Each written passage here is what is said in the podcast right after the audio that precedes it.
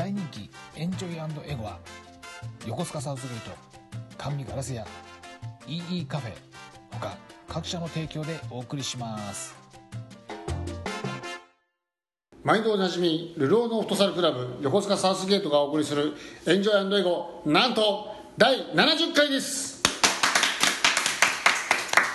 いやいやいやいやいやほぼほぼ週に1回ですか。えー放映をさせていただきましてなんと70回ということでもう1年超えてしまいましたね。ええまあついこの前、えー始めてですねまだ大して喋ってねえなと思うんですけどこれ相当喋り続けてきたってことですね。もう本当に、ええまあまあそんなこんなで今日は記念の70回ということで、えーとなんとこの記念すべき70回を迎えるにふさわしいこの方が来てくれました。東洋の壁わかめですシンプルに。ありがとうございます。もうダメです。もうね、あのー毎回ですねこういろんなこう振りを考えるんですけど最近どの振りをしても多分もうあのボロボロになる。まあ多分ですね、あのーまあ、秋の声が聞こえてくる、まあ、街に金木犀の香りが漂う頃にはですねもう東洋の壁でない別のねキャッチフレーズができてくるんじゃないかなと。そうなんですよ。そうですね。でおそらくはい。考えてきたのが滑って、はいはい。滑って滑って元に戻ってさらにもう一度滑るみたいなそんな。それもうすでに何度も真っ赤な自転車とかなんかいろいろありましたおにゃんこクラブシリーズとかね。なんかね急にねあのーなんて言うんでしょう。昭和の香りがしてるんですよね急にね。何か考えようとするとなんかね昭和の香りが釣られるんですよね。まあ、確かに東洋の壁っていうフレーズもどっちかというと昭和の香りしますよ。ね なんとなくね、東洋って言われるんですよ東洋ってどこタイヤみたいなやつですよねまあそんなわけで70回記念ということでですねあまあもうこのコロナ禍の中でですね何をしていきたいかというところで、はい。久しぶりにですね原点に帰ってこの広報横須賀の8月号ですかこちらの方を見ていきたいと思いますが、まあですね毎度おなじみなんですけど今月もですねやっぱり人口は減ってますね。出ますね、えー、39万1534人ということで前月比、なんとマイナス1211人ということですよ、1200人は多いですね。多いですね。しかも世帯数でいくとマイナス60ですから、これでいくとだからもう一人世帯じゃないってことですよね。そうですね。完全に。うん随分家族ごともう4人でしちゃってるわけですね、みんなもう横須賀嫌だっつって1000人ってどうなんですかね。俺いや多いですよ。も40万約40万人じゃ1000人ですもんね、いや減り続けてるところですよ。そうですね、えだからあのコロナの陽性者じゃないですけど、うん。その日その日も大した量だけど、はい。累積はすごいじゃないですか、うんそうですね。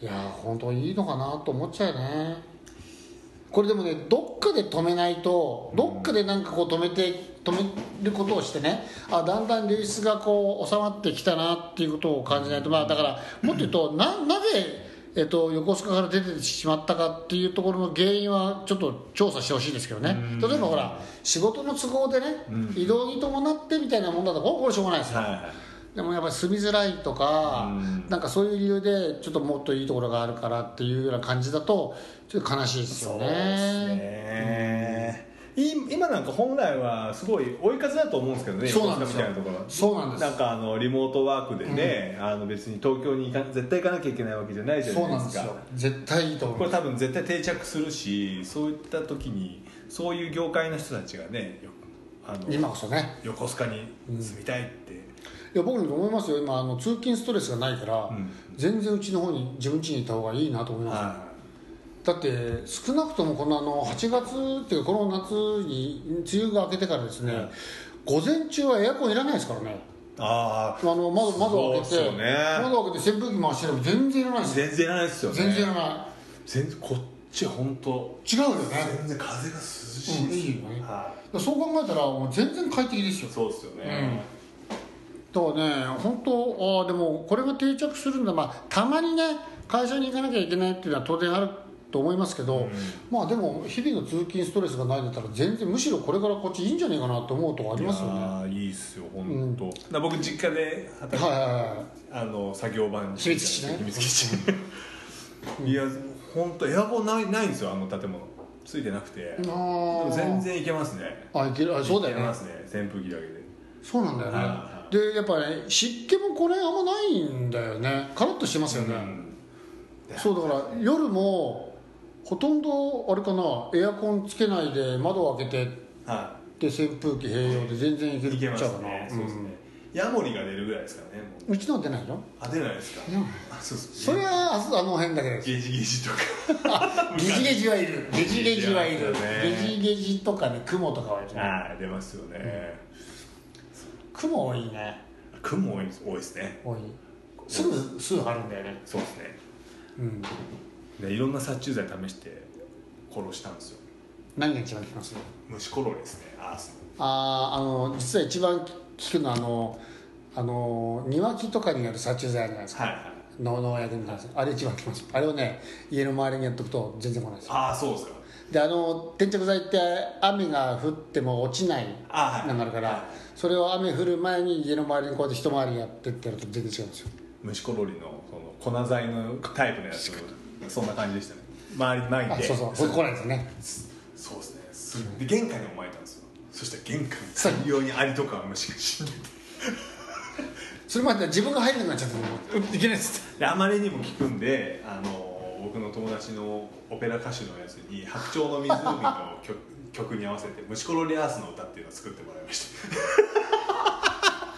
た。どうでもいい話。それはあれですか？また YouTube にアップされるんですか？ああアップします今度。はい。じゃあ、あの、それも、リスナーの皆さん、それも合わせて、えー見ていただくと。今度ね、さっきちょっと番組に収録する前に話したんですけど、はい。最近はあの僕 TikTok をよく見てて。はいはいはい。TikTok 面白いね。TikTok 面白いですねだからなので TikTok でちょっと宣伝した方がいいんじゃないですか？あそうなんですよ、ね。ちょっといろいろ出出なきゃいけないなと思って。最近 TikTok すごいな。TikTok 見てると、世の中には可愛い女の子って多いね。あれ見る。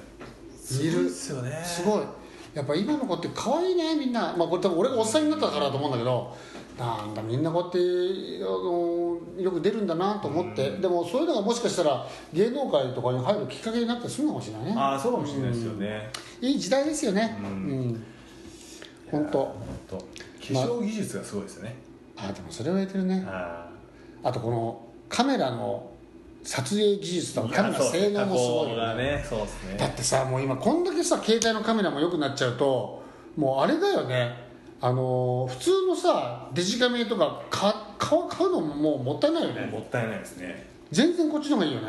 いらないですよねデジカメが、おやっと発送された。よかった。いやいや私もですねデジタルさん 私もちょっとあの最近おじいちゃんになりまして、え あおめでとうございます。えもうね大変です、ええもうだからちょっと何かあるとほらね買ってあげたくなっちゃって、はいはいはい。もうあのチャイルドシートに始まり、でほら一応ね嫁の方のもうなんか食べ物とかさ、はいはい。あの産後でこうなかなか食べられないといけないから好きなものがフルーツだっていうかさ、もう桃箱ごと送ったりとか。おおもうそれからもう今今あれですよもうあのこの子供用のベッドでさはい。ちょっとねこうリクライニングになってる背の高いやつね、はいあるんですよ、はい。それをちょっとピットで買いましたねはいええ。あの今実家の方で実家に届くようにはいはい。大変ですこれが三輪車の方買わなきゃいけないし。こ れね世のおじいちゃんですね。本当ね、あの目の中に入れても痛くないって言いますけど、はい。一回試してみようかなと思うぐらい可愛いですね。可愛いですね本当にもう本当にこんなむさ苦しいおっさんとは全然違うので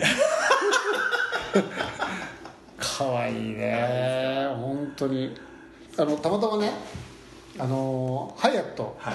ハイアットからあのーなんかハイアットなんとかっつってホテルの部屋の権利みたいなのをはい。買うのがあって、はいはい。でそれを買うとあのーその権利を買うと、まあ、国内にあるいろんなそのハイアットのホテルとかを、まあ、はい。無料で泊まれたりしちゃうからっつって、まあ、でもこんなのいらねえななんて。さ、はい。いやもう待てよと。これをとハワイの買っといてまあしょうがねえなっつって、はい。魔王連れて行ったらこれ結構いいんじゃねえかとかちょっとはい。いやらしいこと思い出して、まあ買いませんけどね、はい。今買いませんけどもうそれを買うことを買うことをちょっと目標に頑張っちゃおうかなと思っておお400万ぐらいそうです。400万ですか？400万です。ええ退職金はそれかな？そっちっすか？ででね、はあの要は JAL カードみたいなんじゃないですか、はいはいはい。あの JAL カードであのもう支払い全部やるんですって。うんうん日常の生活を。そうするとマイル貯まるじゃないですか、はい。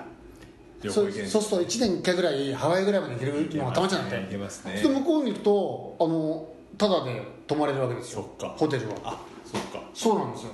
どこでもいいんですもんね。世界。そうそれがどうとでそのハワイのそこの権利を持ってるところはもうあの自分で予約すればいいだけだけど、うん。なんかね仕組み説明会ちょっとばっくりしちゃったんであれですけど今度聞いてきますけど、はいなんか年間のポイントみたいなのがあって、はい。ここのホテルに泊まるのは何ポイントですよみたいなのがあってやっぱりグレードありますからね。そう。で今年使わなければそのポイントは来年の持ち越しみたいになるわけですよ、はいはいはいなんかいい話だねこれっつっていいっすね。おじいちゃんと一緒にハワイ行ってきたって子供の子でさもういいじゃないですかなんかなるほど。ね。あの僕の息子があのまだ本当に生まれたばっかりの頃とかよく寝かしつける時に子守歌の代わりに銭形平次の歌を歌ってた船木和夫もうさわっさんって時々さ年齢が分かんなくなるんだよ俺でも歌ねえよ。ガッターラっつって歌ってたんですよ。でこの間ケーブルテレビってなんか時代劇チャンネル日本ああ。の時代劇チャンネルってあるじゃないですか。それで銭形平次やつであの歌流れたら息子が「なんかこの歌聞いたことあるな」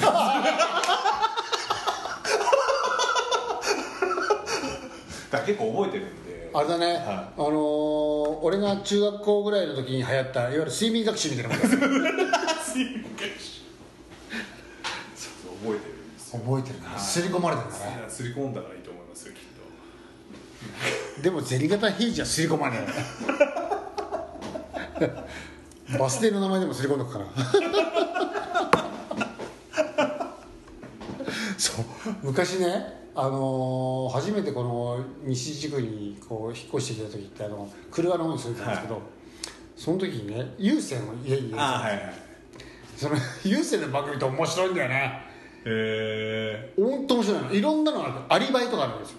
ー、アリバイ？アリバイっていうそういうチャンネルがある。はいはい。あのアリバイでん街中とかってはい。街中のそのあれが流れてるんですよ有線であでそれで電話すると「えちょっともしもし?」とかで「アリバイパチンコ屋」とかね面白いなと思って。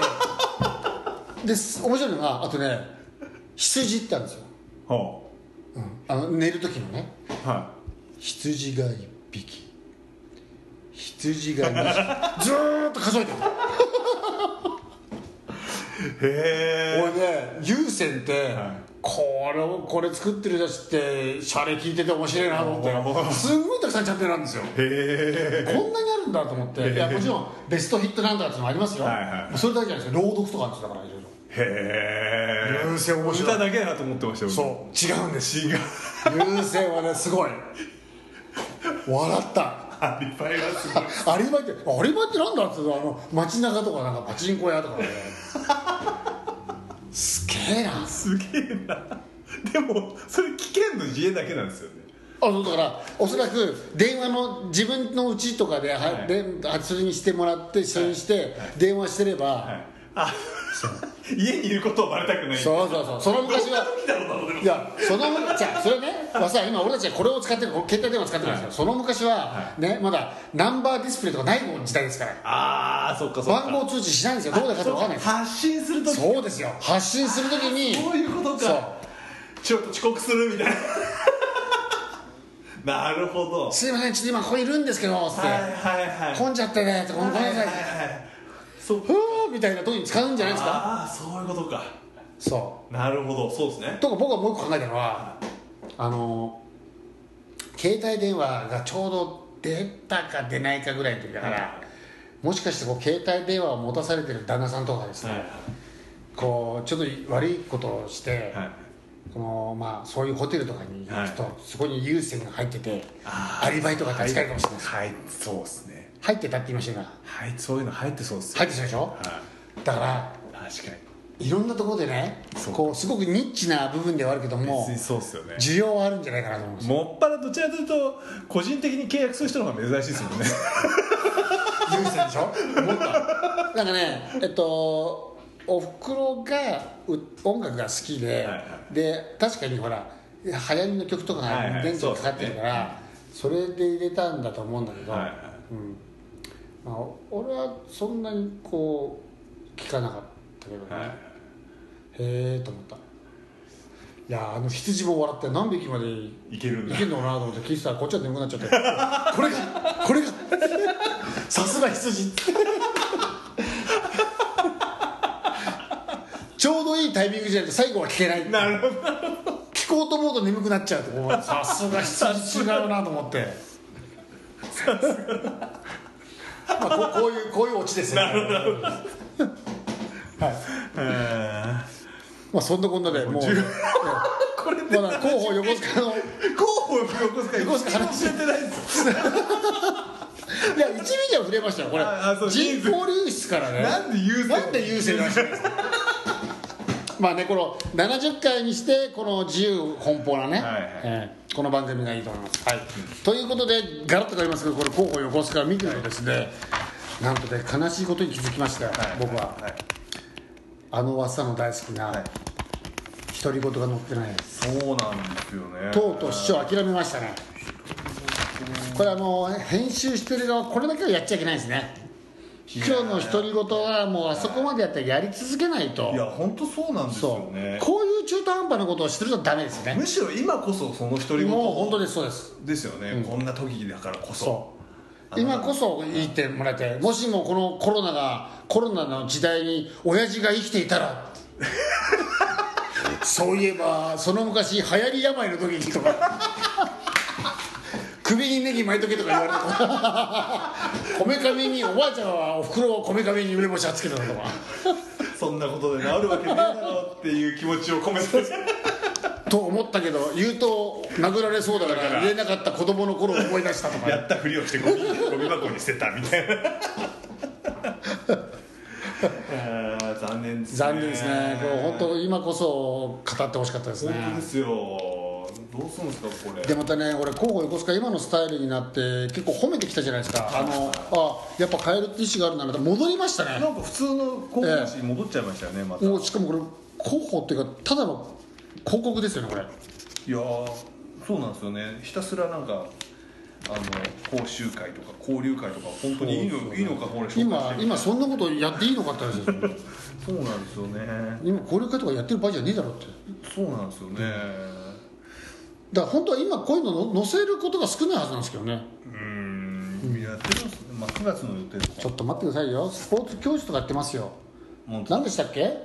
あのーこの前のこの前なんかほら話があってね今あれじゃないの？中学校とかで対外試合とか部活をどうのこうのって言ってるのに横須賀市がこのスポーツ教室とかやってていいんですか？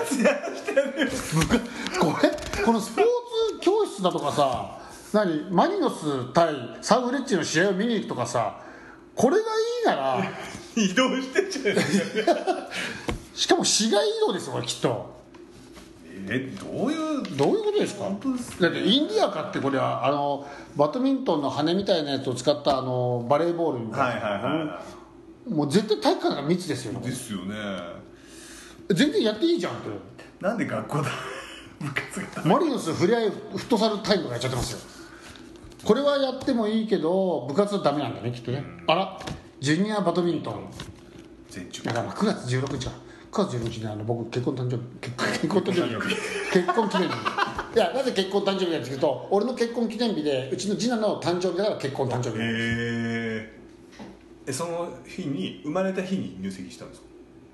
たまたま生まれたのたまたま次男だから生まれたのはあのそうそうそうへえでうちねあの娘が8月。はで長男があ次男が9月。長男が10月。俺が11月なんですよ、孫がなんと7月なんですよ。だから7891011なんですよ。いすげえ。でなんと母ちゃんが母ちゃんがあびっくり5月なんですこれがねこれがねまたこれこれ本当俺うちの母ちゃんらしくていいんですけど、5月なんですけどこれがね5月の31日なんですよ。あと1日ついては6月目なんです。よ惜しいんですよね。これが。まあそんなのどうでもいいんですけど、はい。まあ、そんなこんなねスポーツやるわ。コミュニティセンターでいろんなことやるわね。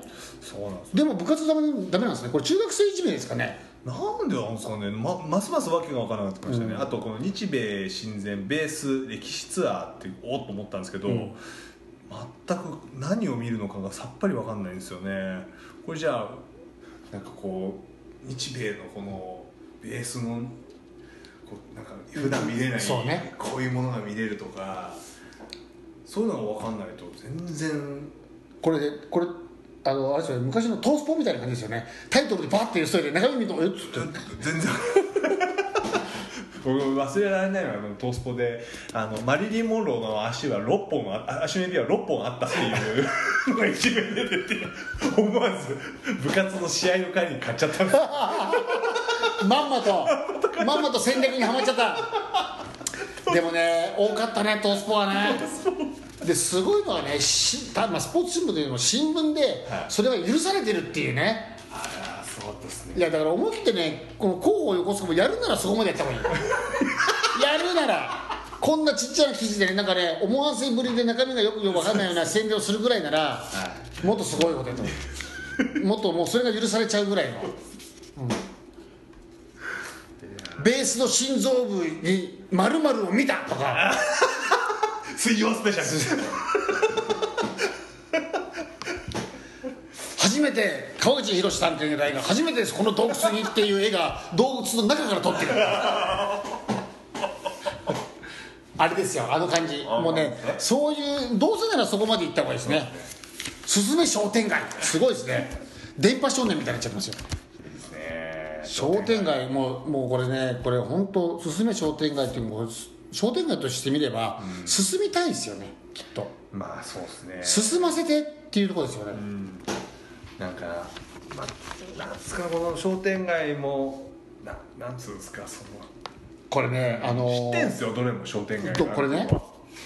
まあ、ドブ板ともかく衣笠とか、おっぱまとかって、これあの要は今のコースか横須賀みたいなものだとか、そういったものが近くにないじゃないですか。はいはいだから本来ならばもっとこう栄えていいはずだと思うんですよ、うんうん。特に衣笠の駅の近くだし、そうですね。ところがねこれ栄えられないのはやっぱ横須賀って車社会なんですよねきっとね。そうなんですよね。で日用品買うなら例えば週に1回とかっていうペースでね、やっぱ駐車場の広いそして安い安いっていうかまあ駐車場の広いそこに行けば何でも揃うところにやっぱみんな人流れちゃうんですよね、そうですねだからねこれあの実はうちの奥さんの方のお母さんが東京都の江東区の方に住んでるんですけど、はい。もう今あのお母さんとあとまあまあお義理のお兄さんの,、の今住んでるだけなんですけどもうほらお父さん亡くなっちゃったんで、うん。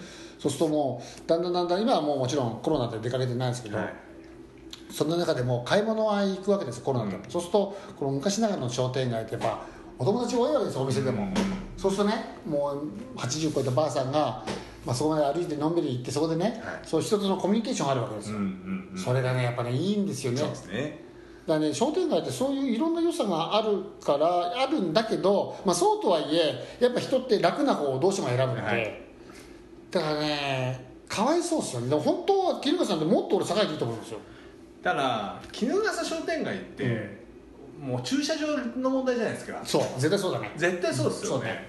でもすごい駐車場増えてるんですよ。あの駅前とかもこいうあーそうだね。増えてるね。すごい。だから距離が微妙なんじゃないの？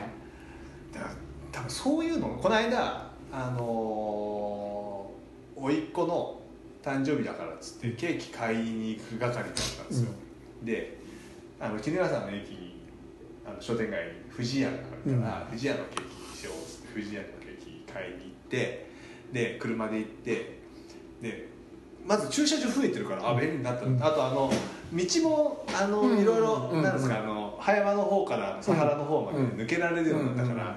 十字路も混まなくなったよね、うん、昔。混まなくなったうん。随分混まなくなった。そうですよね、だから行きやすくなったんです昔に比べても。で駐車場増えました、で駐車場増えてるって事実を言ってみないと分かんない。うんああなるほど。はい。そうだね。ここのこのここでもし紹介するんだったら、うん。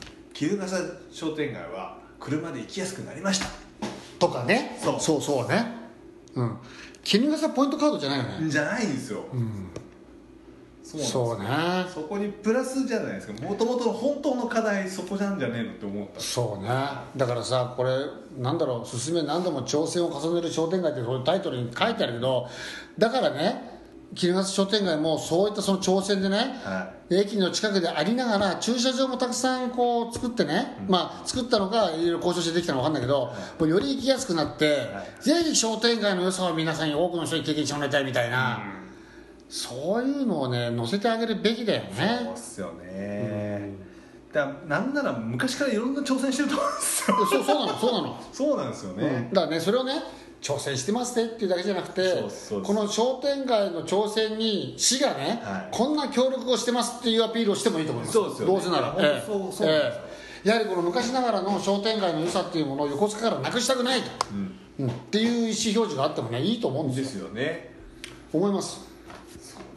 だから本当さあのーそれこそね商店街なんかでも今これから今ほらコロナでいろいろこう出れないけどそれこそウーバーイーツみたいな方法でね、はい。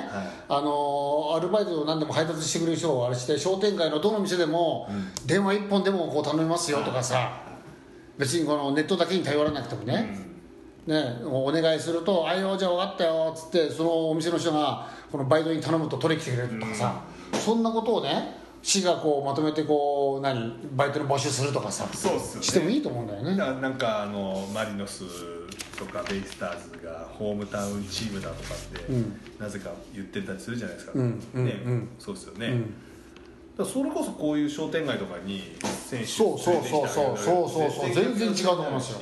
こういうことするんだったら、そう見返りにねなんかそう。そういうね。だからね本当そうなんですよ。あのいい見返見返りのいい求め方をちゃんとした方がいい。とそうですすよね。あのせっかくそうするんだったらだだったらこうしてよって選手たちだっていいと思うんだよね。ね。それそういうことやれば、あの市民側もあホームタウンチームだなっていう気持ちになるスタジアムは新横浜だけどね。でもねっていうね、はい。やでも大切だと思いますよい、ね。そうですよね、本当ねこれ本当候補横須賀本当つまんなくなりましたね。考えてないからダメですね、うん。役人がね。あーあ何これあ宣伝か。横須賀ムービー？これ前あったっけ？ないね。横須賀パン10選これ出ちゃうんじゃないの？足兵衛が。ああこれあれだ。チャンネルの紹介だ。へえなるほどね。あでそんなのが載っていながらこれですよこれ。出ましたよ。コロナ寄付。コロナ寄付。皆さん知ってますか？新型コロナウイルス感染症緊急対策基金への寄付などということで、ここでほら上地市長直筆のサインが出てますよ。もういわゆるこれが独り言状態やってるわけですよ、なるほどなるええ。あこれが独り言なんですねきっと。なるほど。このサインはもう1回しかしないと。そうで一つすの俺はもう俺もサインながら死ねよみたいな息子はするけど俺は死ねよ。みたいなでこれ結構みんな寄付されてるんですね。すごいですね。すげえ400円でも載ってるよ。本当俺もすっかな。だこっち個人の方に。あ個人。個人まとめてですよほら。会社だと400円でも名前が載るけど個人だと127人ですごいですね1000万ですよ個人で。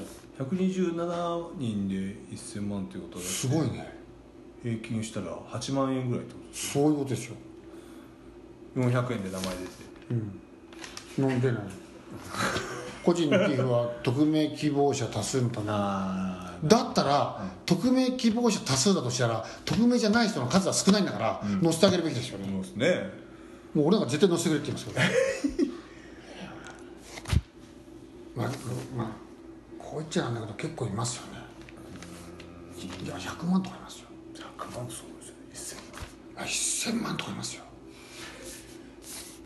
番組の方の運営資金とか送ってくれないですかね、本当ですよね、まあ運営資金あんまかかってないですけど横須賀建設業協会は結構金持ってんだな少しででこんだけねこれ見るとですね、あのなんじゃねえかんじゃねえっつって3700万3800万近いじゃないですか。で個人が1000万で4700万4800万ぐらい集まってるわけでしょはい。どこ使ってるんですかね？このこのコロナにコロナの危機にってどんなこと使われてるの？この下のやつが何ですかね？いやこれは寄贈ですからね。寄贈か。いやさらにこんなこともしてくれてるっていうとこれこれ何に使ってるのかこれちゃんと書かなきゃダメですよねそれで市長の挨拶は皆様のご講師誠にありがとうございました。コロナ猛威を振るって大変だけれども、横須賀のコロナ対策のために支援をいただいてありがとうございます。今後も頑張りますって言ってるんでですこれ横須賀のいやいやいや何に使うか言えよみたいな話横須賀の支援対策自体は知らないもんねそうですよね。横須賀が何やってるっていうのは全然わかんないですよね。次亜塩素酸とかですからね配られてる？配られてないですよ、あ配られてないですえー町内会でマスク配られましたねあそうなんでもね結構厚みもしっかりしてていいマスクですよ、ええー7枚でしたけど。あ7枚。一家族で7枚っていうのはちょっといまいちあれ。でもまあそれなりにちゃんとしてたんでよかったんですけど、何に使うか優先これうそうこれはありますよね。だってこの金ですよ。ありがとうございますってこの際いらないと思うんですよ。そうですね。もらった側なんであの これありがとうございます。ありがとうございますより何をしますっていうコミットメントの方が大事だとそう思ね。っていうかこれ寄付っていうことはこれ求めたんですよね。寄付してくださいって言ったんですよねきっとね。っていうことはその寄付するにはこんなことにお金がかかるから皆さん少しこういうことで助けてくれませんかっていう何かがきっとあったんですよね。でもそんな募集どこでしてるんですかね。マリノスのマリノスのサッカー教室の予算で使っちゃったの それでもし商店街に配ってきたのかないやでもね本当ねどうなんですかね？だから疑われ疑われちゃうんですよね。また悪いこと使ってんじゃねえかとかね。いやこれ本当あの番組からのお願いでですね、えー広報横須賀の方でいいと思うんですけどぜひですねこの新型コロナウイルス感染症緊急対策基金、えーまう寄付されたものがどのように有効活用されていたら、されているのかということをですねぜひえー報告をしていただければ、まあ、どっちかというと大々的にやった方がいいと思いますね、ん。あのむしろ自慢しましょうよこの際。そうですね。横須賀ってねこうやって声かけたらみんながこんだけこうやってお金集めてくれてでこんな有効なことができましたよとか今これ市の力だけじゃできなかったのに皆さんの寄付があったからこんなことまでできましたみたいなことをぜひ自慢していただきたいと思いますね。なんかせっかくもしちゃんとこう、使い道が明確な使い道があったりとかあるんだったらもっとちゃんと発信するべきですしね。絶対そうですね。じゃないとダメですよね。あの僕ね寄付っていつもそう思うんですよ。うんいろんな寄付があっていろんなカンパとかあってあの会社なんかでもねそういうのがあっていろいろ寄寄付もカンパもなんとなく流れするんですけど果たしてこれってどうやって使われてるのかなとかで実はねあのある会社の社員の娘さんかなんかがやっぱあの心臓病でこう移植をしなきゃいけない、うん。で移植しなきゃいけないけどすごいその要はなん多くの金がかかるから同じこうね会社で働く仲間の仲間がこうやって苦苦しんでるからじゃああの少しカンパしてあげねえかみたいなのがあってカンパしたんですよ。はでカンパしてそれなりに金集まったんですよ。い、うん。だけど移植する前に娘さん亡くなっちゃったんですよ。おあかわいそうだったねって思った次の瞬間にじゃあ金使わなかったんじゃね？ってこうなるわけですよ。どうなっちゃったのかな、まあ、こういうことって言っちゃいけないのかなとかと思いながらも難しいですね。んなんか難しいなと思って。まあ個人からするとそんな、ね、何万円持ってあるじゃないから、ね、何何百円とかって世界ですからまああの面識ない人だけど、うん。まあまあおお香典代わりにとは思うものの集まった額からするとすごい額なわけですよ。うそうなんですよ。そうなんですね。そういうことですよ。って考えるとね。そうもちろんそうなんですけどただね。いどうするのが正解なんですかねそうなんですよ。だからすごい寄付ってあの難しくてまあ善意ですることだからいいんですけどあのいや逆にこのもらっちゃった側も困るなっていうふうにそういう寄付って思っててだけどこういうねまさにある目的があってで集めたい要はクラウドファンディングみたいなもんですよ、うんうんうん同じじゃないですか。そうですね。だからそれに対してのあの見見返りっていうのがこのコロナ対策なわけですよ我々にとっては。うんそれそれってはっきりしてないとまあちょっと言い方悪くしても詐欺みたいなもんじゃないですか。いやーまあそうですね。そう思っちゃったらおそうそうなっちゃうんですよ。だからそこはねちゃんとこうやあの報告すべきだと思うんですよだってどんな見返りかも見返りがあるかどうかもわからないでクラウドファンディングで金を出すやつってまあいないですよね。よっぽどの物好きじゃないと、うんこいつのこと好きなんだよなってやつはいるかもしれない。けど、うん。ほぼほぼないですよね、ね。少なくとも自分に多少なりともメリットがあるからそこでこう投資をすするわけですから、はでそう考えるとねこういうこの寄付とかっていうのもちゃんと報告すべきだと思いますね、寄付してないってこと言うのもなんですけど。いやただ集まったお金がちゃんと有効的に使われてるのかって思うと、寄付してない人も次は寄付しようって気になるかもしれないじゃないですか、うんうんうん。そうですね。そこ大切ですよね。ね。しかもね個人の人で匿名の方が多いってことはそうそう善意を持った方が多いわけですよ、うん。少なくともねそういう人たちに届くような、うん。そういうねああのアピールをしないと僕はダメだと思いますね、うん。少なくともね行政のやることですから、うん。ぜひそこはしっかりお願いしたいと思いますね、うん。はいはい。はい。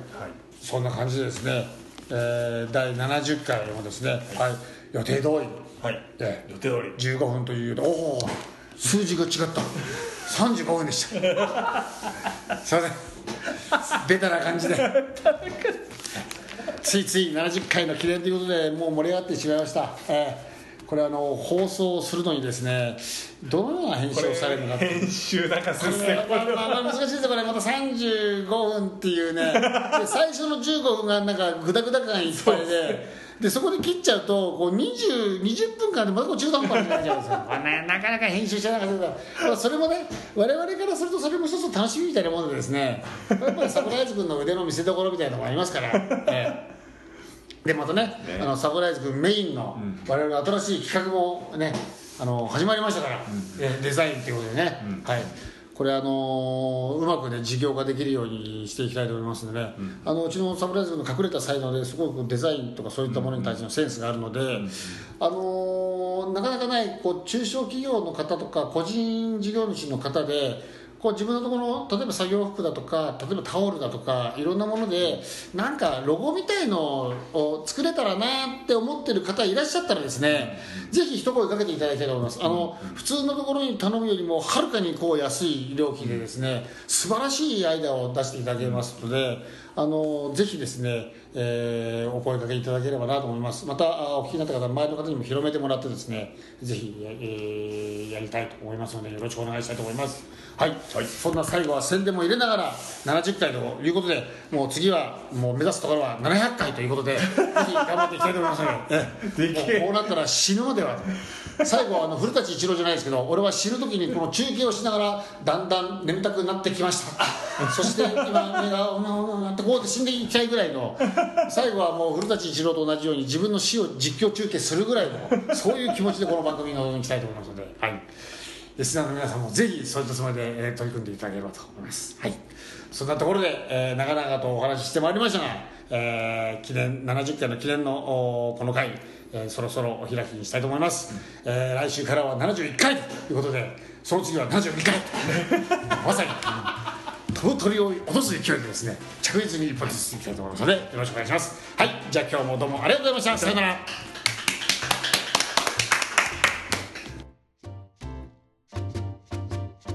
大人気エンジョイエゴは横須賀サウスゲート甘味ガラス屋 EE カフェ他各社の提供でお送りしました。